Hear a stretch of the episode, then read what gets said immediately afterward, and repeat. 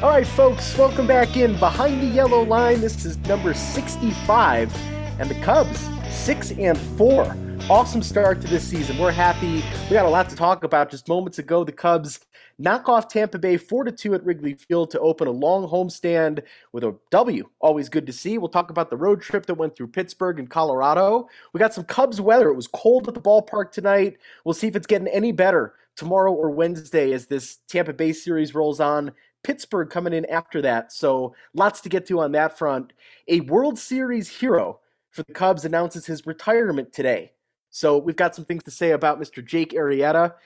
Randall, Mr. Japan on this podcast with an awesome story coming out of that part of the world, and then we'll bring things home tonight with number 65. But it's good to see you guys tonight. I wasn't sure that we're going to be playing baseball at Wrigley Field. It was snowing during batting practice, but a wonderful win tonight. And what's very exciting to me, two guys who've not been tearing the cover off the ball, though Wisdom had a nice trip to Denver. Wisdom, Schwindel, home runs tonight. Cubs win four to two. That's a good way to start the homestand. Yeah, you don't see a whole lot of snow on the broadcast at Wrigley. Generally, if it's snowing, they're they're not playing. So, you know, we're used to snowflakes flying during Bears games. You don't see a whole lot of them coming down during Cubs games. It was a kind of a new visual. The, the you know, the home run replay floating through those flurry snowflakes. So that was kind of nice. More so because they won. Had they lost, it would not have been as nice. Yeah, and uh, pretty impressive. You mentioned Wisdom and Schwindel. Uh, that Wisdom ball, you know, he hit that ball out to left field where, you know, they were showing those weather graphics and there was something like the wind was pushing the ball like 28 feet into pl- back into play. So Wisdom was able to get that ball through that huge wind, still go 420, I think was the estimated distance. That is a, a, monster blast. So uh, that guy, you know, he's heated up like the last yeah. few days, a bunch of doubles, a bunch, you know, hitting that homer, the first Wisdom of the year. Um, you know, there was a lot of, you know, angst about his start, but hopefully he keeps yeah. this heat up a little bit and, and continues it. Well, you know, it says a lot about just sort of the nature of baseball and baseball fans. You know, it isn't uncommon for a guy over the course of a season. Maybe you're in a funk, you go one for 20 or one for 21. It's a little different if it happens in June. When you start the season that way, it amplifies it all. So he comes out to Denver, he was slapping the ball over Coors Field. But I think something for power hitters, someone like Wisdom, that first home run is a big one. You want to get the first home run out of the way. And once you get that, power hitters can kind of settle in. And good for him tonight. With the wind blowing out, Jeremy, that's maybe a 475 foot home run. So good for him to hit it out. Another big story from tonight, though the pitching. Keegan Thompson, in particular, coming out in relief. David Robertson, wonderful again in the ninth, hasn't allowed a run. He's got his fourth save. So some very impressive arms also in this bullpen. Keegan Thompson, I think, has been super impressive. I think he's yeah. been a story of the early year. I know he got suspended, knocked down the two two uh, games, but he was a guy. You know, when he first came up last year, I was a little skeptical of him because he wasn't striking guys out. He's getting some outs, but he he looks, you know, he he's he's got some movement, and I I think he's going to be a key part of this team uh, moving forward. If he can provide, you know, two to three innings, that's huge for a, a, middle reliever, and and especially now where you need guys to pitch both sides. Uh, so Keegan Thompson, I think he's been great. And Robertson, like you mentioned, was a guy I picked to be the saves leader. It's nice to see him get off the yeah. start with four.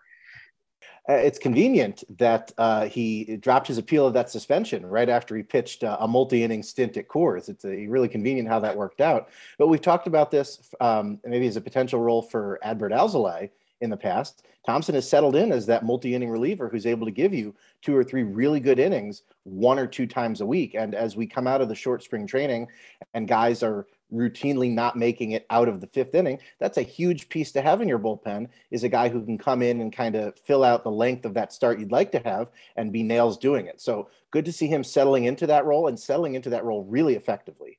How do He's we think huge. Suzuki's dealing with the cold? Because that was a big storyline. He was not a fan of the cold. That's about as tough of an awakening at Wrigley Field as you have tonight. Yeah, I felt I felt real bad for him today. You know, say you got uh, you got opening day at Wrigley. Uh, now welcome to uh, Wrigley Field in April at night, and it's snowing. Yeah. And uh, they said on the broadcast, and you know, Suzuki, a guy with a, a, great sense of humor, apparently he popped his head into David Ross's office and said uh, to some effect, "Those charts you showed me when we met in Los Angeles were BS." Which is pretty funny. Of course, you know, storied they showed him the, the weather comparison charts between Hiroshima and Chicago. Uh, so that's pretty funny. But uh, he had that neck gaiter up the whole time. He looked like he was dealing with it, and he was on base four times tonight, so it clearly wasn't affecting him that badly. Well, I wonder he, too how. Go ahead. Oh, I was going to say he to me he he's he was been very impressive. Like even tonight, he had two hard hit balls over 100 miles an hour. Um, I don't know where in Japan he's from, but it does get cold in Japan. I know you just mentioned the charts from Hiroshima or Hiroshima and uh, Chicago, but like they did have the Winter Olympics there a couple times. So uh, I don't know. It just seems like I just hope he doesn't get off to that Kosuke start and then kind of falls back. But he's been super impressive so far. Well, I do want to remind you, Jeremy. I know the point you're making there. Uh, Kosuke did have higher WAR his second year in the majors versus his first. So everybody thinks he had the hot start was terrible. That really wasn't what you were saying. He did have a very good start, was an all-star in his first year. I just like to combat the narrative that Kosuke was terrible after the first like two months as a Cub. You weren't but saying I, that. I just feel like I have to defend Mr. Kosuke. I would mention though, his second year, he got off to another hot start in April and May, and then faltered again as the season went on. So he like did it two times. Jeremy, to your question, Seiya Suzuki is from a, uh, a neighborhood, a special ward of Tokyo. And Tokyo climatologically is generally on the warmer side. Hot, humid summers, mild to cool winters with occasional cold spells. It does not, to the best of my knowledge, get particularly cold in Tokyo. Uh, the average low in December is about 38 degrees. Average low in January is about 34 degrees. So it does not quite get as cold in Tokyo as it does in Chicago. So I'm sure he's going through it. I'm sure he's adjusting to it. And uh, again, clearly he's clearly he's managing. So hopefully it warms up a little a little here for him soon. Well, I was wondering too if that cold weather was part of the reason why Wander Franco wasn't in the lineup today, and that's one thing that helps the Cubs. You're playing a good team like Tampa Bay. Their best player out of the lineup, and I guess he's been dealing with some was it quad issues. It was a quadriceps issue. Yes. These guys playing a dome in Tampa Bay. They're, he's not going out there and playing and hang. cold. No. And at this time of the year, obviously, no team wants to push it, um, especially with the shortened spring training. But I do think that's working in the Cubs' favor. And I saw the temperature for the game tonight, and I thought that's going to work in the Cubs' favor. And sure enough, they take game one. Um, but let's go back to the road trip here for a minute. We were talking a week ago, and we knew this was a six game road trip and kind of a quirky road trip for the Cubs. What I mean by that is two midweek day games in Pittsburgh. That's something that does not happen unless you've got opening day and just one to follow it. Then you got to fly across the country to Denver. Three very cold nights at the ballpark. Really hot yesterday in the sunshine. So just a long road trip. Games at Coors Field can be a little bit tough. Jeremy, a week ago you said, you know, come home with a 500 road trip. You're over 500. That's a win. It's exactly what happened. The Cubs win three games on the road trip, they lose three, they come home at five and four. So I imagine you're pretty happy with how that went, all told. Yeah, I mean, I'm, I'm happy that they were able to come back with a winning record. I, I was hoping for a little more, you know, uh, against the Pirates and the and the the Rockies. Of course, the benefit is they took two out of three against the Brewers, so they were kind of starting like a game up almost on that road trip. Uh, you were the one who mentioned last week that uh, you know, the Rockies were what, like 48 and 33 at home last year. So, like, the Rockies are a really good home team. And that's, as we can see every year, that's a crazy ballpark. So, split with the Rockies 2 2. Um, honestly, they probably should have gotten out of that a little bit better. They had that lead when the Marcus Stroman game. He kind of yeah. was cruising and then he gave it up in a homer. So, it's a little disappointing they didn't come out, you know, with the, the series win. But yeah, you come back into Chicago with a winning record. I'm I hey, they're six and four through ten games. I'm I'm happy with the road trip, and you know, splitting with the Rockies, and when they're you know top five six team and at home last year, uh, that's impressive. WSHAC, weird shit happens at Coors. Sure. I, I wanted another win at least in that series at Coors but we we've talked about it at length. It's it's a different team when you're playing the Rockies in their home ballpark. To come out of there with a, a four game split, it's not ideal, but you'll absolutely take that, and you don't have to go back to that ballpark and deal with the the weird shit again this season. So you take that split and you, you build off of it. And the Cubs did that tonight. So I would have liked more wins, but I'll take the split. I'll say this too. I mean, I'm with you. There were felt like there were winnable games in there, and to have Kyle have that awful game in Pittsburgh, that really sucks. But I think all four of those games in Colorado could go on either way. Rockies had guys on all day yesterday. They easily could have had just one ball, get out into the gap, and then you end up losing that game late. Um, Stroman game, uh, Cubs still had chances late. And Saturday night, Cubs are down eight to one. They're back in the ball game with the tying runs at the plate in both the eighth and the ninth inning. So like, plenty of opportunities for them in that series. I'm happy with two. Yeah, it's a tough place to win, and you know something that I think about a lot, particularly when the Cubs are playing at Coors Field, and that has not happened since 2019. Missed the last two years. You've got this uh, truly unique. Well, I'm sorry, they missed what the 2020 season. I guess is what I'm trying to say. Yeah, you've got this situation there where I do not understand how Rockies fans put up with 81 games there. Like, like we take it for four games and you're all exhausted. You're thinking the bullpen's been fried. For them to have to do that all of the time, it's just got to be exhausting because it's crazy. Every no lead is safe in that ballpark. Bullpens are constantly being taxed, and it's the shortstop who's not supposed to hit home runs who hits the three-run home run, and it happens all the damn time in that ballpark. It's a crazy ballpark. I mean, the alleys they they built that ballpark not wanting balls to get uh, out at like a huge rate. So they built it gigantic, you know, with huge walls that are far away, and their homers still go. But instead of just you know not having less homers, they just created more doubles and triples and extra base hits, and so it just adds more to the offense. Ronan, you have it in our rundown here. Randall throwing shade at Coors. To be clear, yeah. Coors is a lovely ballpark aesthetically. Having been there, having been there for three games, having seen it on TV, it's a lovely ballpark. It's a great place to visit. Wonderful, wonderful views beyond the outfield. You get the mountains, you get sunset. Coors is a very photogenic ballpark, and on that basis, I, I, I like it. It's not like uh, Chase Field in Arizona, which is not photogenic and which does not play fun baseball. It's just again weird shit happens at Coors. Jeremy made the case. It's a huge outfield. It feels like every outfielder has to uh, play with their back against the wall and everything short falls in front of them. Or if you try and play shallow, everything gets over your head and it rolls 500 feet away. It's just not fun when your team is visiting there as a, a one time a year visitor. Uh, and, and, again, to, to, to reiterate, I'm glad they got out of there with the split, and I'm glad I don't need to worry about that unique mile high brand of baseball stress again until next year. I know you like it when the Cubs come in, and I'm sorry you won't see them again in Denver for another year. But as a, a non traveling fan, I'm glad the Cubs are done there for the season. Oh, I understand. And starting next year, Randall, there will be two series in Denver in alternating years. So you're actually so going to get so more Cubs will. baseball in Denver collectively in the next five years or so. But yeah, it is nice to get a break. And let me tell you, going to four straight games, I am fried today. I am exhausted. I picked up something, I think, the last day out at the ballpark it's just feeling it. Like I don't know how these guys do it every single day because going to four games in a row, especially the super cold, windy weather Friday night, Saturday night, and then just baking out at the ballpark yesterday, that's brutal. And my one criticism of the ballpark, you know, I've shared this with you all before. My one true criticism of the ballpark is not enough shade in that ballpark. When you play day games in the Colorado sun, it is uncomfortable, and it was a big crowd out there Sunday. Yeah, I remember we were out there in, in this a couple times in the day, in the daytime, and it, it could get hot. I mean, I mean, yeah. just the sun just beating down on you because you know, as you mentioned in Colorado, you're up so much higher, you're cl- a little bit closer to the sun. Yeah. So uh, it just beats down on you, and you get a pretty good sunburn even in weather that's not even that hot. Rona, you getting on me for throwing shade at the ballpark. Clearly, they need more. Clearly, I need to throw more shade at the ballpark because there's there's evidently a deficiency of it there.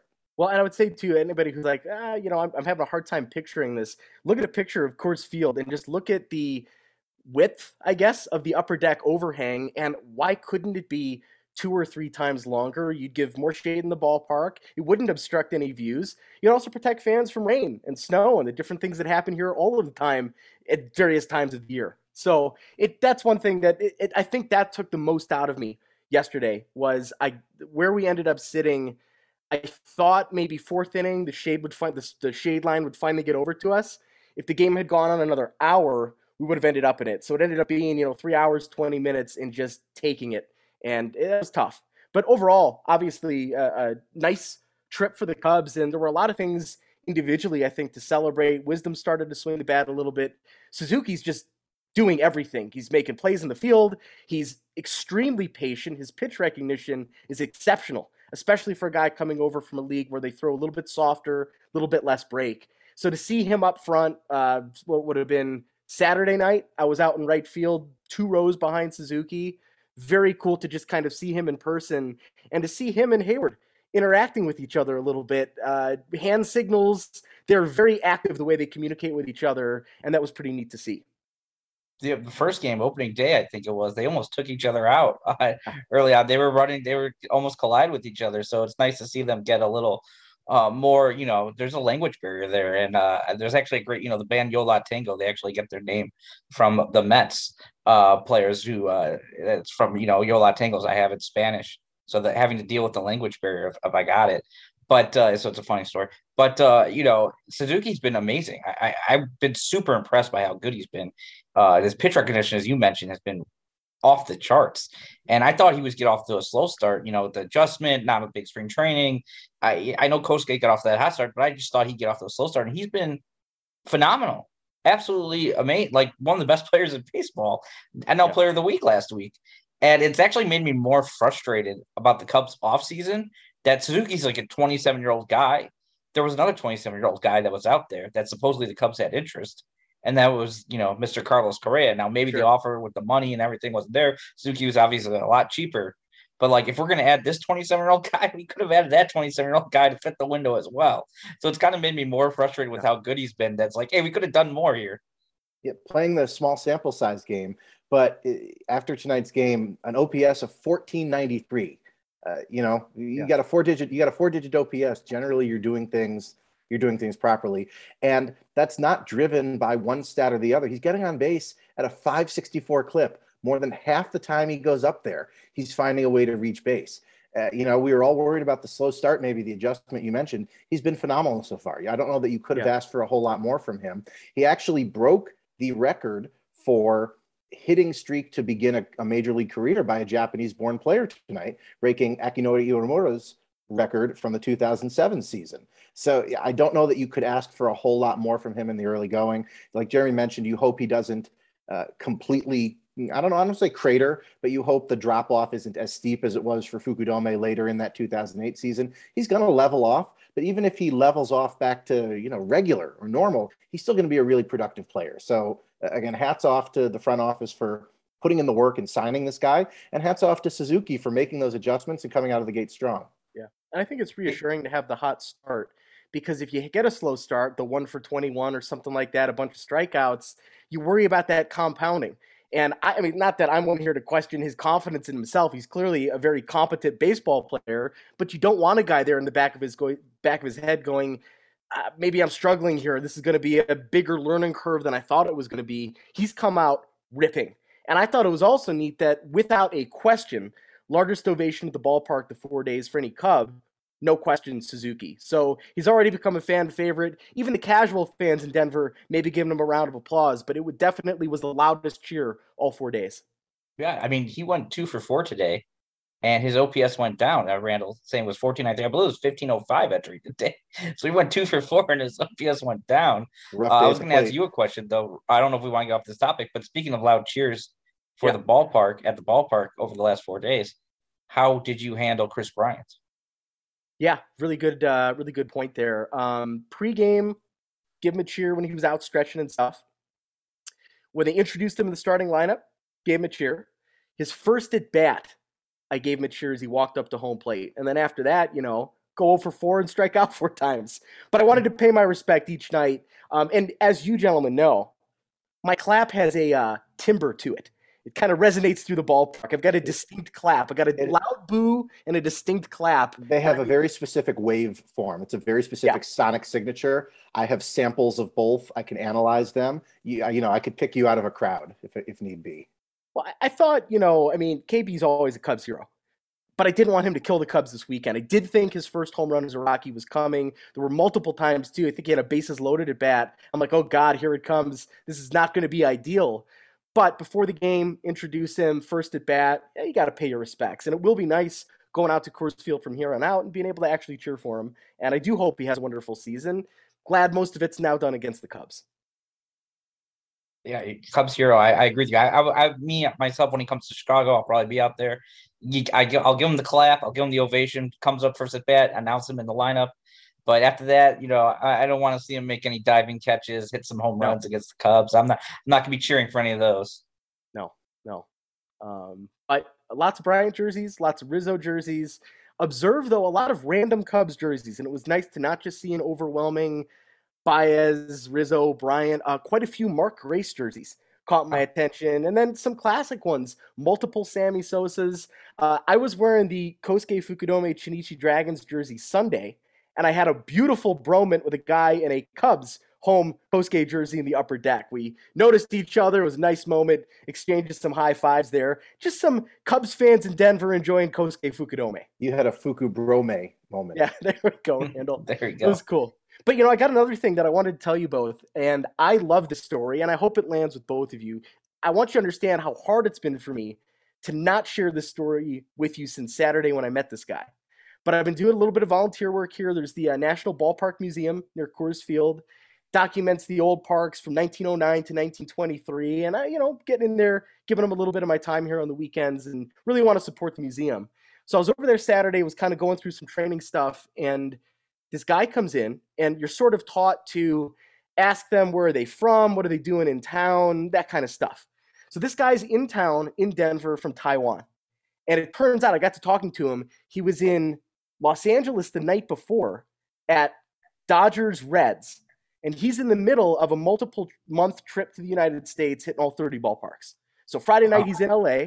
Saturday, he flies to Denver on the red eye. He meets me at 11 a.m. at the museum. That night, he's at Cubs Rockies. But we get to talking a little bit. He showed me his team. He had a water bottle with his team's logo on it.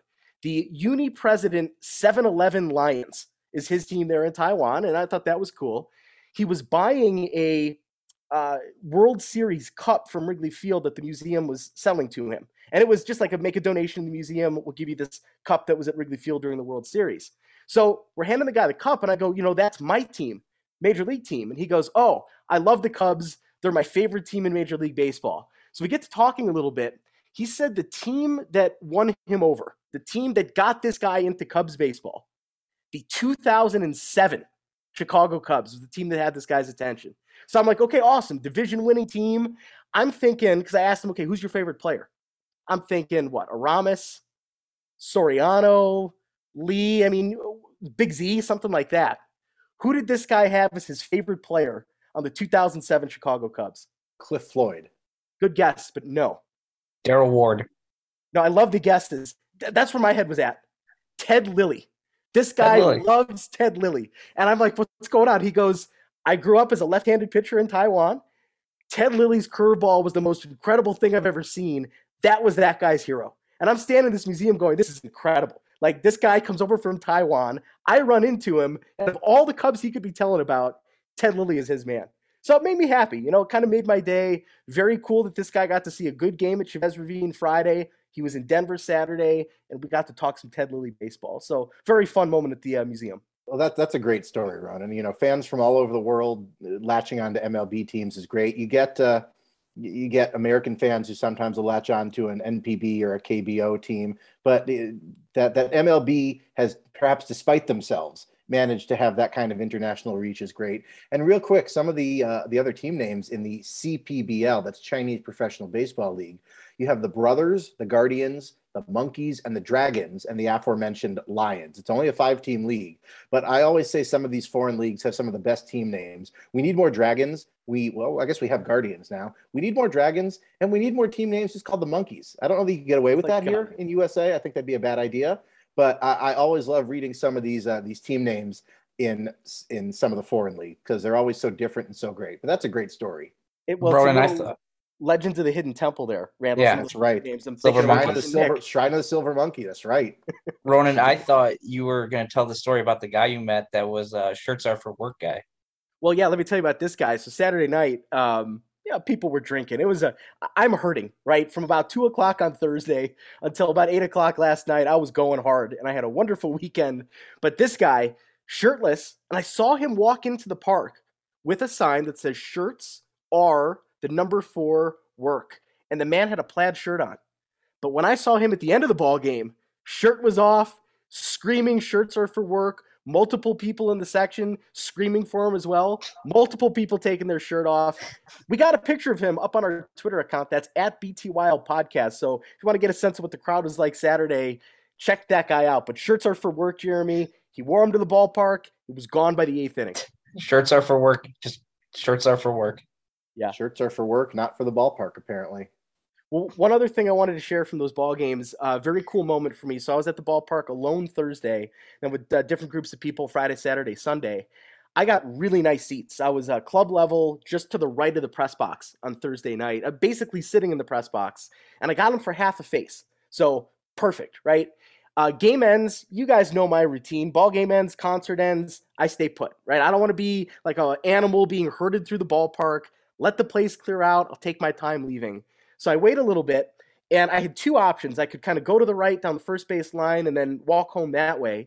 And I thought, you know what? I'm going to walk through the club level and exit on the third base side. And it just so happens that in doing so, I went through the back of the press box. And my timing was immaculate. I was walking through, big guy turns around. I'm like, oh crap, that's JD. Behind him, Boog. So I had a nice little moment there in the press box. I didn't want to bother him. I'm not an autograph guy. I'm not the kind of guy that asks for a photo. Just a little fist bump.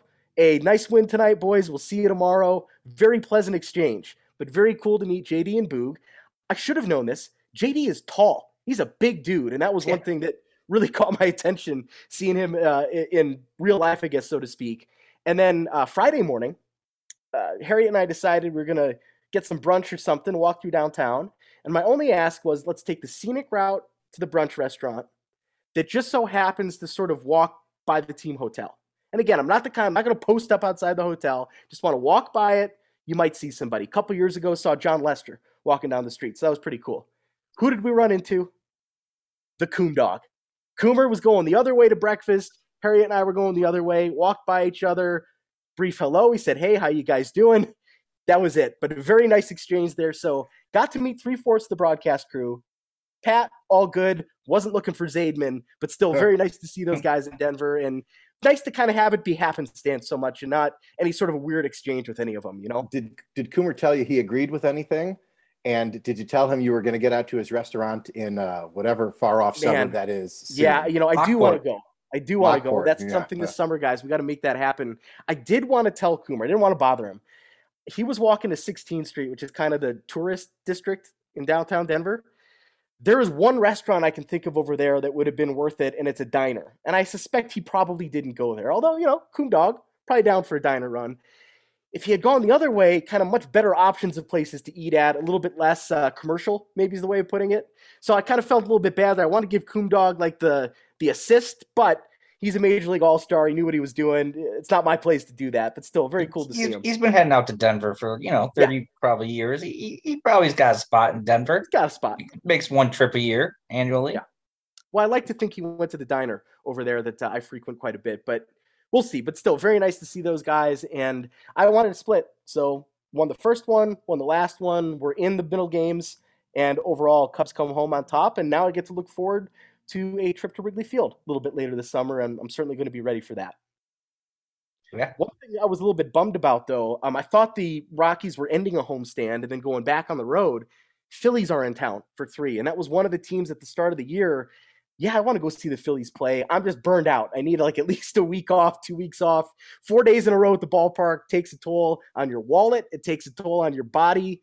Uh, liver's hurting a little bit right now too. So got to kind of detox for a little bit. But disappointing to miss the Phillies, Schwarber, Castellanos, and Harper. Um, but very cool to get four games with the Cubs. Since I've moved here, it was the first time we had four games of the Cubs in Denver and not getting them in 2020, I felt like I missed out a little bit then. So, all in all, good weekend. Give the old uh, DNP coach's decision to, to start off the week load management. Yeah. It's a long season. You got to pace yourself. I'm feeling it. And I was thinking about those Cubs, hot weather yesterday. They get back to Wrigley and hmm. cold here tonight. Uh, Randall, the homestand continues. Two more with Tampa Bay. Pittsburgh comes in for four. We getting any reprieve weather wise with this homestand for the Cubs? Well, no need to give you tonight's weather. We all know it was cold, but as always, the weather is very graciously provided to us by Alexander Hall, whom you can find on Twitter at Alexander Hall, and the Twitter account that he is one third of, 33.33 repeating percent, uh, at Cubs Weather. So again, we already know the Monday night weather. It was cold, enough said. Tomorrow night should be a little bit more pleasant. A game time temperature of about 47 degrees with a, a gentle breeze out to the left field corner of 5 to 10 miles per hour with no precipitation expected. Uh, the Wednesday night game It will be a little warmer still, 52 degrees. The winds will be pretty gusty out to center at 20 to 30 miles per hour, and there is a chance of rain. So we've gone through Monday already. Tuesday, of course, will be chilly, but otherwise looking fine. Wednesday, Alexander tells us the weather is, and I quote, up to no good once again. Gusty south winds out to left field, and there will be rain and storms uh, uh, prowling prowling uh, around the ballpark throughout the game. So there could be some issues there. And then the weather will improve uh, markedly, at least as far as temperatures, as the Pirates come in this weekend. It's a Thursday, Friday, Saturday, Sunday, a Thursday night game, and then day games Friday, Saturday, Sunday. Uh, temperatures will range from about 53 degrees Friday afternoon, 65 Thursday afternoon, and then 76 and 72 for Saturday and Sunday. There will be a chance of scattered showers and uh, scattered thunderstorms throughout the series, but uh, those chances are slight and the series should be meteorologically considerably more friendly. So after the frigid start to the homestand tonight, it will warm up steadily from here. And by the weekend, we're going to be rocking those early June feeling temperatures. And uh, again, to Seiya Suzuki, it does get better. Stick with us. So thank you as always to Alexander at Alexander Hall for the weather follow him, and then follow uh, his Twitter account that he co-runs at Cubs Weather. So thank you as always, Alexander. Man, you know they were on it tonight too. They had the radar as the evening was going on. Uh, I was I texted you guys at about 6 a.m. Mountain Time this morning, saying Cubs aren't playing tonight. There's snow coming. I did enjoy today, kind of monitoring that account, seeing the different stuff they were putting up. Keeps you on top of things as you get ready for the games. And this time of the year, you don't know totally what to expect weather-wise. And even when you get a prediction of what the weather is going to be early that morning, things can change. And nice to see they're able to get the game in. Uh, good stuff there. We always appreciate it. Cubs weather, Alexander. Also felt a little bit uh, triggered there, prowling around Wrigley. Randall, I've been accused of that a couple of times over the years. You have indeed, Ronan, and uh, I guess that makes you kind of like a, like a thunderstorm or uh, a, a gusty shower. You've you've all been collectively accused of prowling around Wrigley. Well, we got Steele tomorrow. We got Stroman coming up to wrap up this series with Tampa Bay, but I want to start with Hendricks. Not really great tonight in the game, was awful in Pittsburgh earlier in the week. What are we thinking with Kyle Hendricks three starts in here in 22? I, I thought tonight was kind of a mixed bag. It seemed like he, you know, he was kind of working his way through the first three innings with uh, no problem. Then, you know, there were kind of like a, a few well placed, kind of weaker hits that kind of got through. But then he also kind of lost it, you know, with uh, some control. He had some bad, you know, the uh, at bats. He was, you know, uh, there was a couple walks in there where he they were just non-competitive. Like he was not finding the zone at all. And then uh, Ji-Man Choi, I believe, he ripped a ball that was an RBI single. Um, and so it was the fourth and fifth innings for it were a struggle for him. And so it, it, it just felt like I don't I, I didn't know where to think of it. It was a better performance than than Pittsburgh to be sure. Like it it was not Pittsburgh where he got crushed, unfortunately. But today it was like the first three inning, Kyle was very good, I thought. And then it was just like a mixed bag. I, I don't really know where to think of it. I still think he's so far better than last year, but it, well, I, I still think it's up in the air yeah, that, that's where I'm at. I'm not ready to make any sweeping proclamations just yet. Tonight, I think you could chalk up to a lot of things. The, the, weather, it cannot have been easy to get the grip you need on the baseball out there. The players say that when it's that cold, the baseball feels like a, like a cue ball, like a pool ball. That certainly can't be easy. Um, and again, you're coming off a shortened spring. It's just sometimes it can be so hard to tell how many innings the guy really needs in order to be ready to start the season. So, like Jeremy said, he was cruising pretty well tonight, and then it just kind of got away from him. I think the underlying stuff is good. That changeup has looked great at times. Um, I'm willing to be a little bit optimistic, but if we get another start or two where he doesn't make it out of the fifth inning, I'm going to start to worry. You know, he benefited. You kind of touched on this, Jeremy, but wind helped him out a little bit tonight. There was at least one fly ball to left that any other day, I think, is about five rows up in the bleachers. It kept it in the park that's probably the thing with Hendricks this year, whether or not he keeps the ball in the ballpark. Maybe something that will help him. Home runs are down right now across Major League Baseball. So I don't know if they're back to the old balls or more teams with the humidifier things, if that's it. But home runs being down, probably going to be a good thing for Kyle Hendricks. And at least tonight, the win helped him out a bit. Speaking of the balls, uh, yeah, not to get a little bit off topic, but it seems like from what I've seen, uh, and home runs have been way down, first of all uh, that the balls have acted the opposite of what Major League Baseball intended, uh, where Major League Baseball wanted a I believe they wanted a ball that had lower exit velocities but higher drag or excuse me and uh but higher drag on it. And instead they've gotten higher exit velocities but lower drag. I believe I, I might might have had that reversed. But uh so that's kind of weird I would think that the and because they own Rawlings which provides the balls so you would think they would know exactly what the ball and, and can manipulate it, but maybe it is the humidors that are now in all 30 ballparks that you said. But home runs are down to 2015 levels, which you know was prior to this whole kind of run of juice to ball. Well, maybe you stop messing with it year to year, and you don't have to reacclimate to a different model of baseball um, every year. That's that's my two cents on the matter. Stop stop messing with the baseball and every every April, you don't have to wonder what's the baseball going to do this year. Seems pretty simple to me. Well, I think the worst thing too was the report that they were using two different types of balls over the course of the season, and you didn't know when you took them out what you were going to be working with. Like that's insane to me. It's insane to me that there isn't uh, a standard basketball that college basketball uses all season, and depending on where you go and play, the ball's a little bit different. Baseball you know, the, the pitcher's grip is such a big part of what they do. So hopefully that gets normalized a bit. Um, and that kind of leads me to what I'm thinking. It's going to be Steele tomorrow, Stroman to wrap up the series. Both of them kind of walked the tightrope in Denver. Obviously, ended up much worse for Stroman. But Justin Steele's second start, coming off that five inning shutout that he had against Milwaukee, t- couple walks, couple of hard hit balls. You figure there's going to be some of that this year from Justin Steele. Uh, still, through two starts, I'm pretty impressed with what we're seeing there.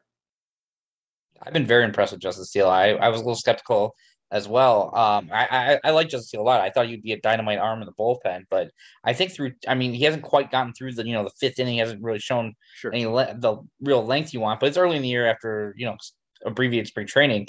But I, I think his two starts have been pretty impressive, to be honest. I, you know, it's Coors Field. You're going to give up some hits, some runs.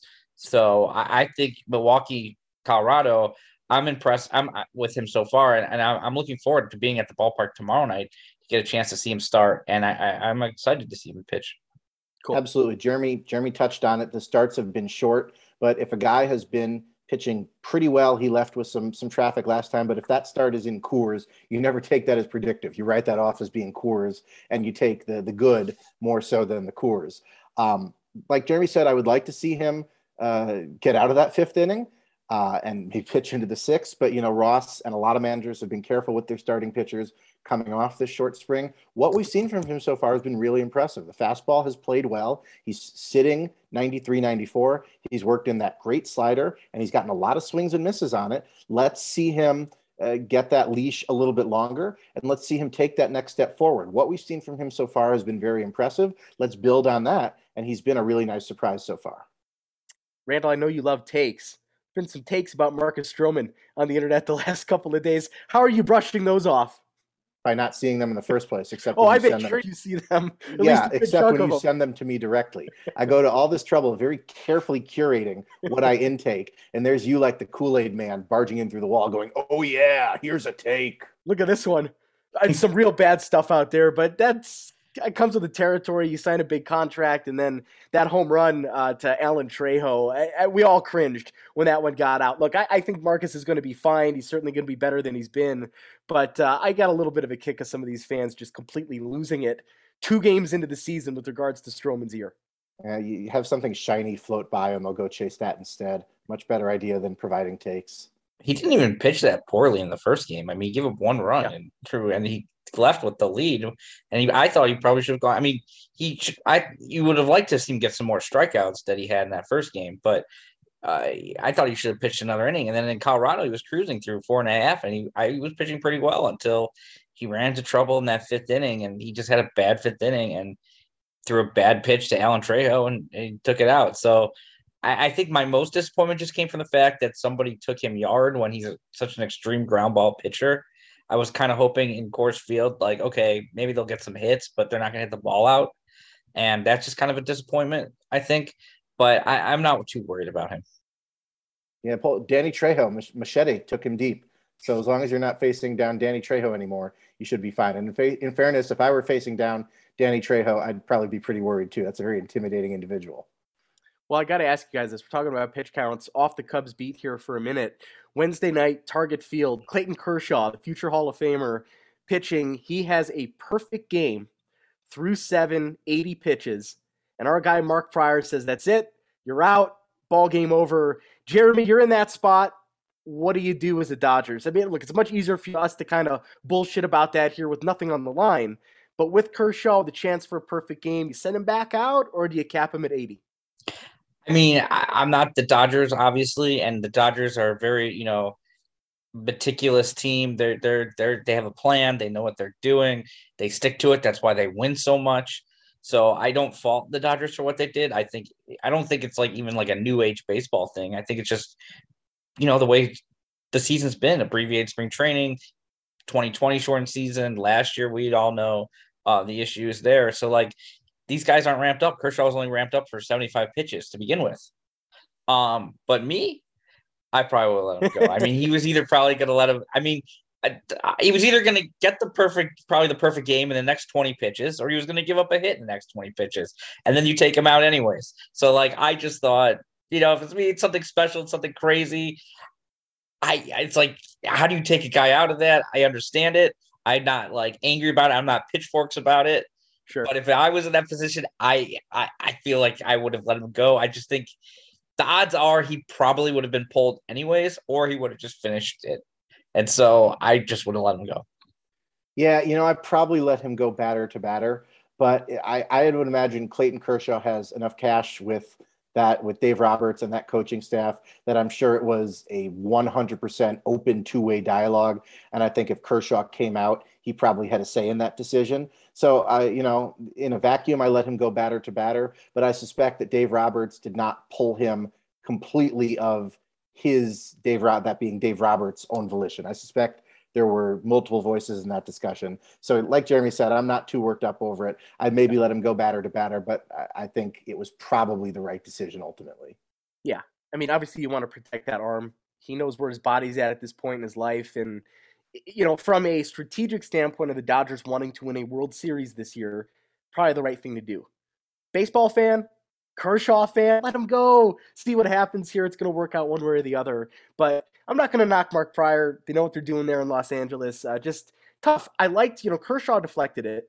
And he also threw in there, you know, blame it on the lockout. And he's actually got a point there. No lockout. Maybe he does get a shot to go out there and finish it.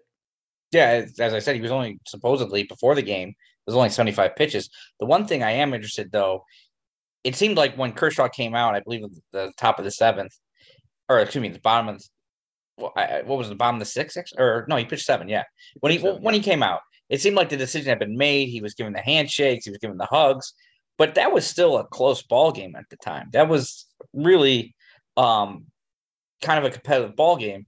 And then the Dodgers went back to back to back and hit three home runs in a row and kind of put that game out of out of reach. And I'm just kind of curious whether or not if the game was out of reach before that inning start, before that decision was made, would they have let Kershaw kind of finagle his way through it a little bit more with you know a bigger lead built up and like okay one hit we'll just pull him or one walk we'll just pull him.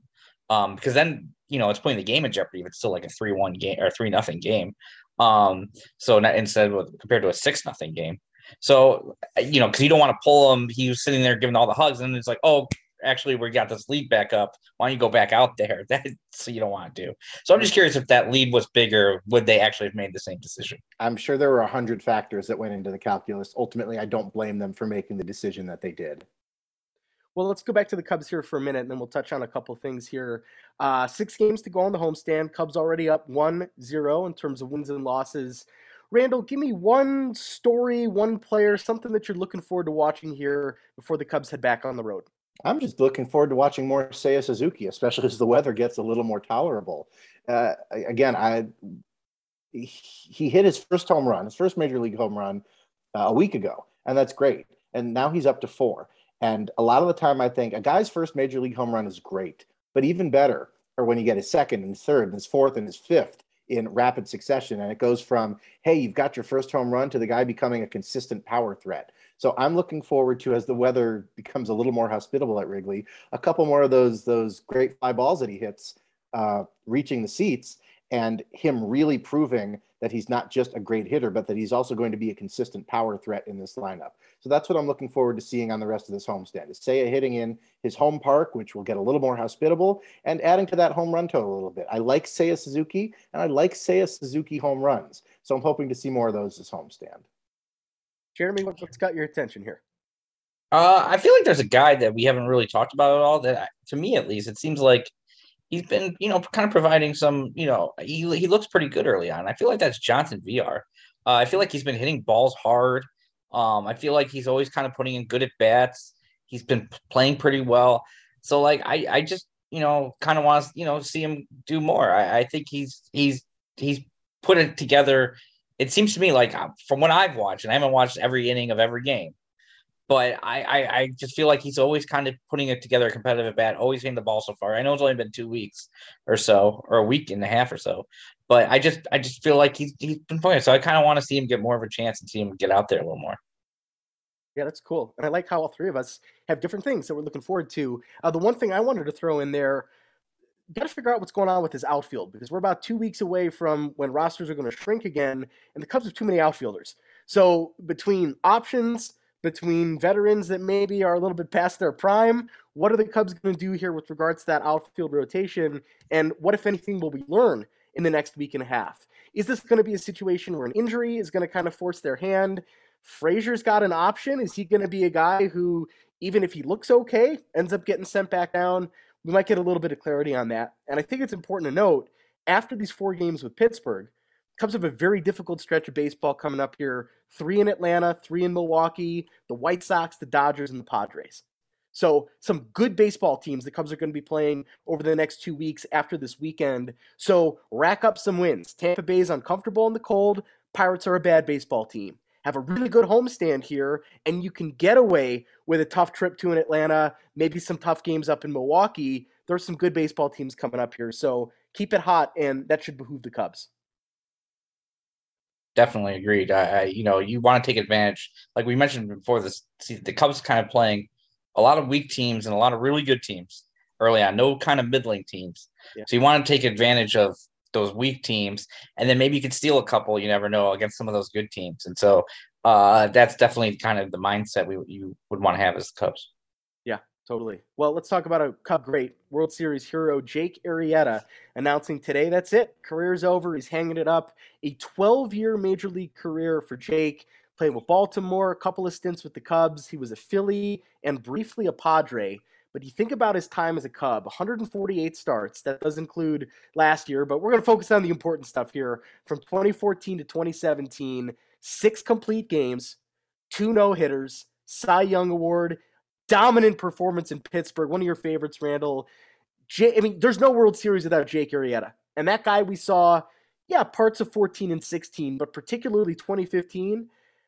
I don't know if we'll ever see a, a Cub pitcher have a better single season than that. And I said the same thing in 03 when Prior did his thing, and Jake bounced back and was better. So fare thee well, Jake Arrieta. What an unbelievable run in Chicago.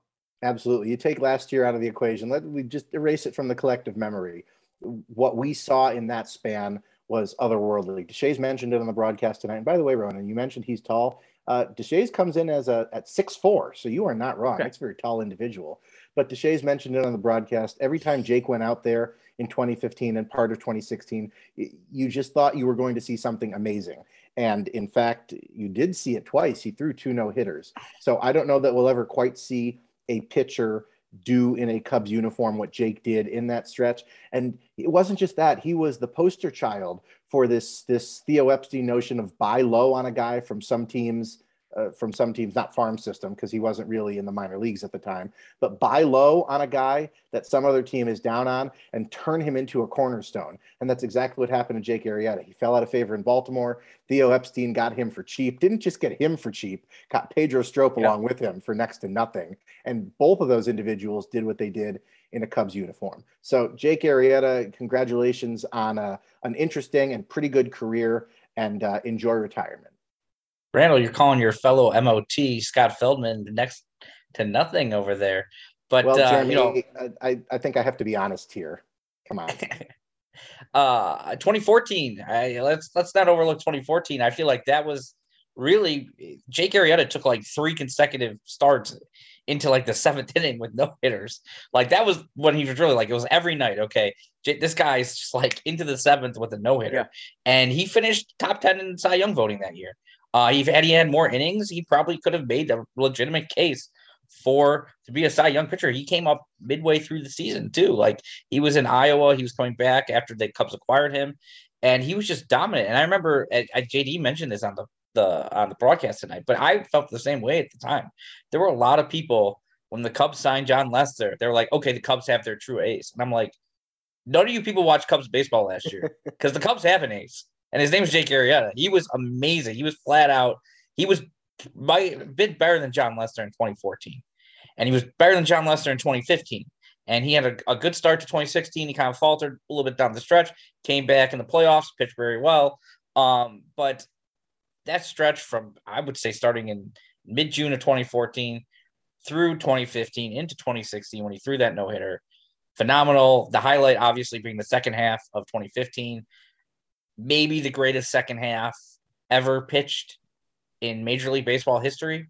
Yeah, uh, at least in the modern era, and it's just it's ridiculous what he was he was able to do, and he kind of came out of nowhere. To you have to remember that it was like Greinke versus uh, Kershaw for the Cy Young, and then Arrieta pitched.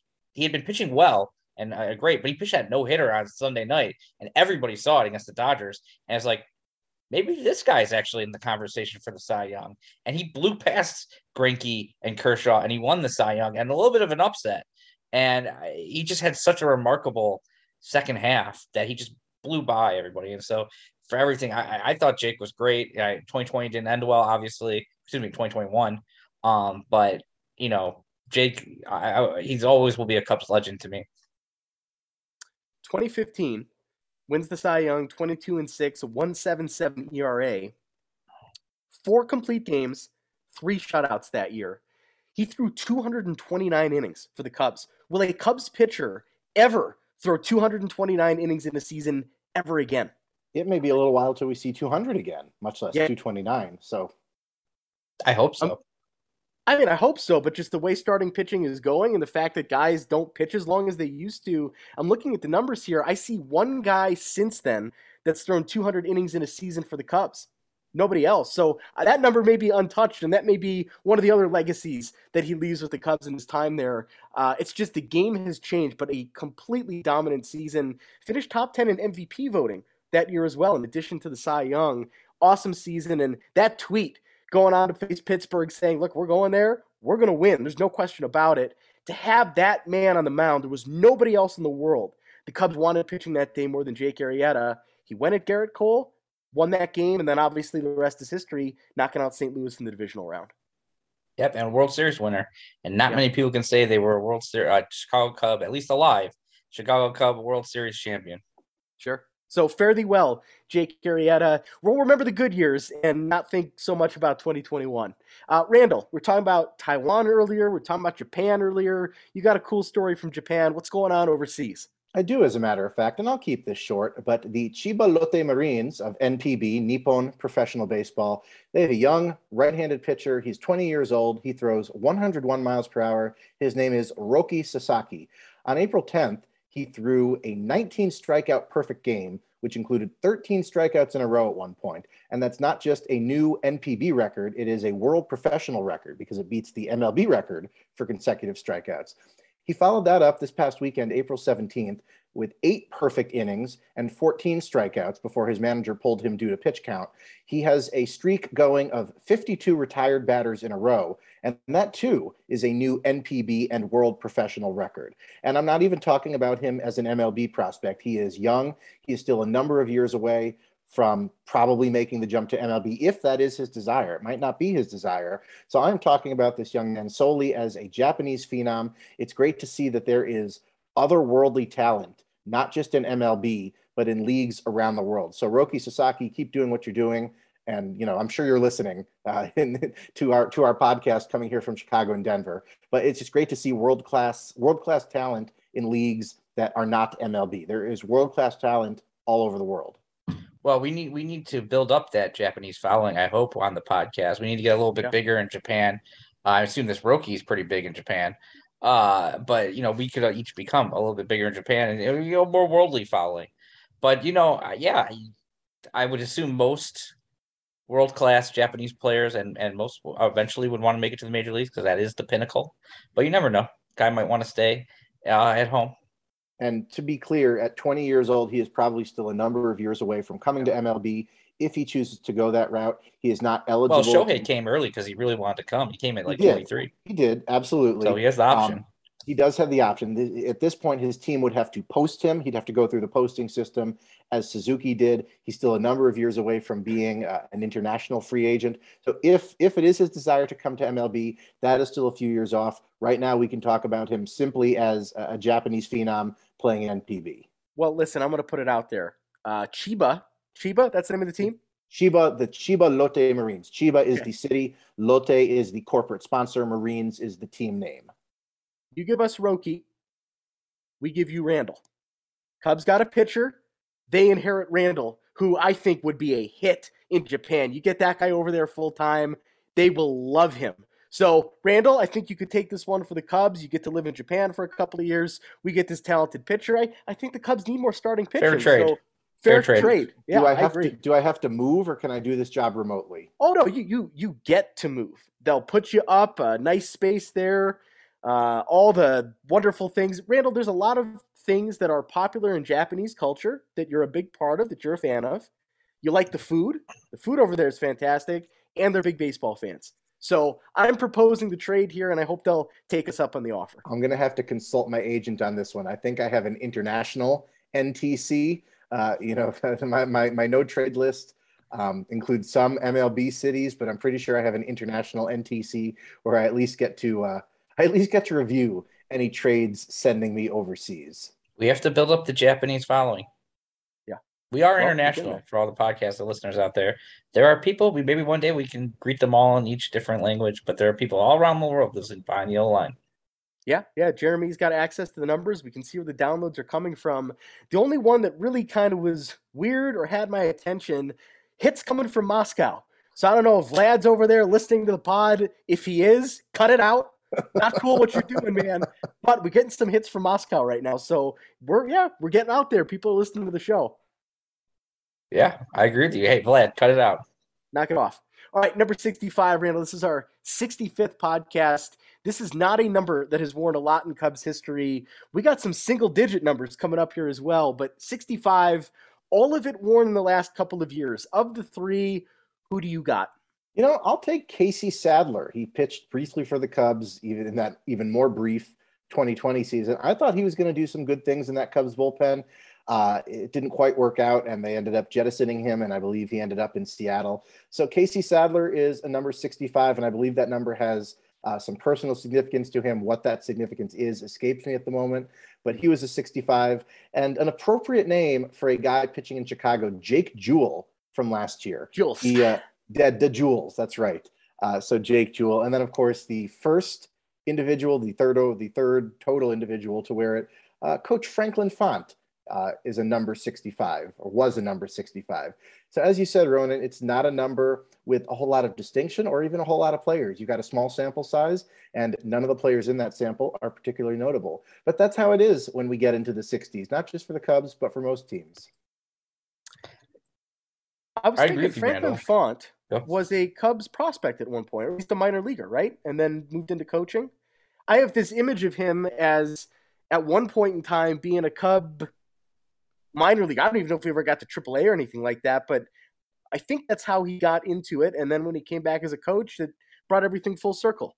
Ronan, you have a memory memory like a steel trap in that it's rusty and sometimes I get stuck in it.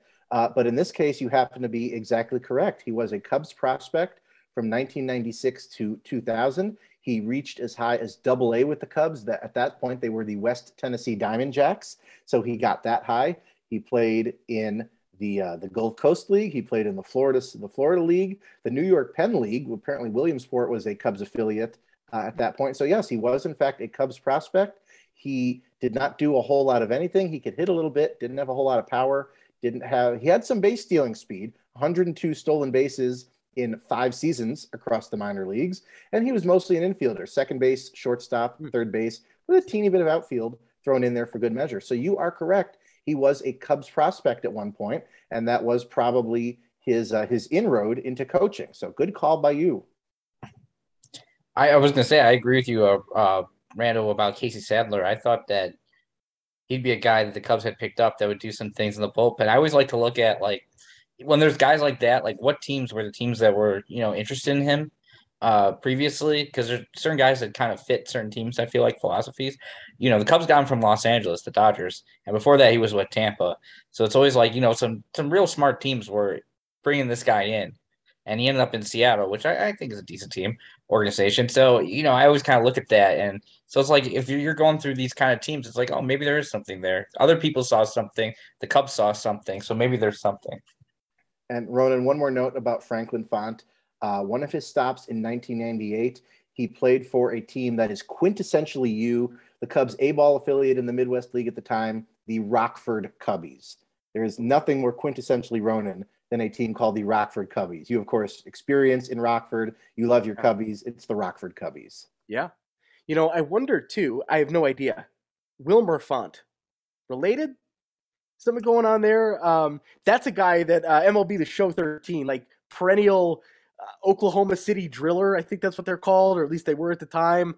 Uh, guy that just sort of stuck around. So I was curious maybe if they're related, but I do not believe the two are related. And Wilmer Font, if I'm not mistaken, playing over in the KBO right now. Uh, so yeah, I do not believe they are related. They are both Venezuelan, but Well- to the best of my knowledge, there is no familial relationship between the two. i know I'll tell you Wilmer what. font through pretty hard Yeah, well, I'll tell you what. You listen to this podcast, get all the way to the end. You get all the Wilmer Font, Franklin Font talk that you need and didn't know you were going to get when you started listening to this. Before we wrap up, yeah, Randall, I saw your hands in the air. Real quick, I said it before that some of the foreign leagues have the best names. Wilmer Font playing for a team called the SSG Landers in the KBO, and Landers is specifically like a flying saucer. Their whole motif is alien based, like a like an alien ship landing, and they rebranded from being the Wyverns. The Wyverns, uh, like a mythical creature. So I'll say it again: some of the foreign leagues have the best names. I like that. I got one other Ted Lilly note. It kind of came back to me. Uh, two interesting notes about Ted Lilly that I had forgotten about and revisited earlier today. Twice in his career, he was ejected from games that he did not appear in. Once as a Cub, 2009, another a couple years later as a Dodger. He's in the dugout watching his teammates compete, gets into fights with the umpire in both instances, gets ejected from the ball game. So wanted to get Ted Lilly in one more time. That is awesome, and that's a guy that you know is a competitor. That even when he's not pitching, he's barking at the umpire enough to get tossed out of the ball game. maybe he just wanted an excuse to leave the game Yeah. get home early Go go commit insurance fraud on his uh, his camper. Hey, that's Theodore Roosevelt Lilly.